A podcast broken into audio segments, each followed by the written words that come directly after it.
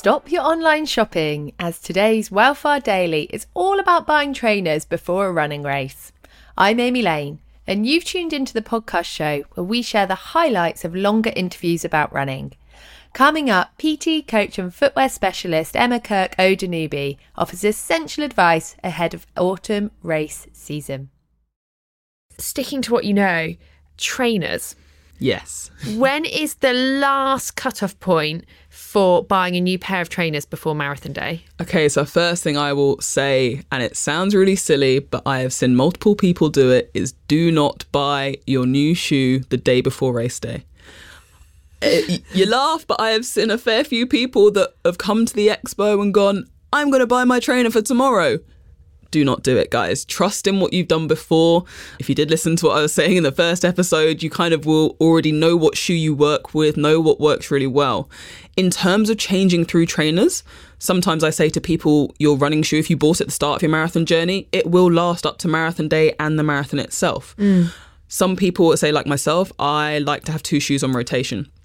So if I'm going to have a new shoe coming into race day, the latest I will build it in to be comfortable with that will be three to four weeks before race day. Okay. Just so that one, I've had chance to get at least an hour, two hours running in it, knowing that I have no problems. Because the last thing you want to do is do your longest mileage in that shoe come race day and have not even tested it over 5k, 10k. So you need to know that my feet are going to be fine and it'll be one thing also to settle the paranoia. Don't bring anything new in yeah. and then start panicking really early. It's it's not good for you. And a question that I do get a lot is if you do change your shoes and it's exactly the same model, yeah. do you have to break it in as much?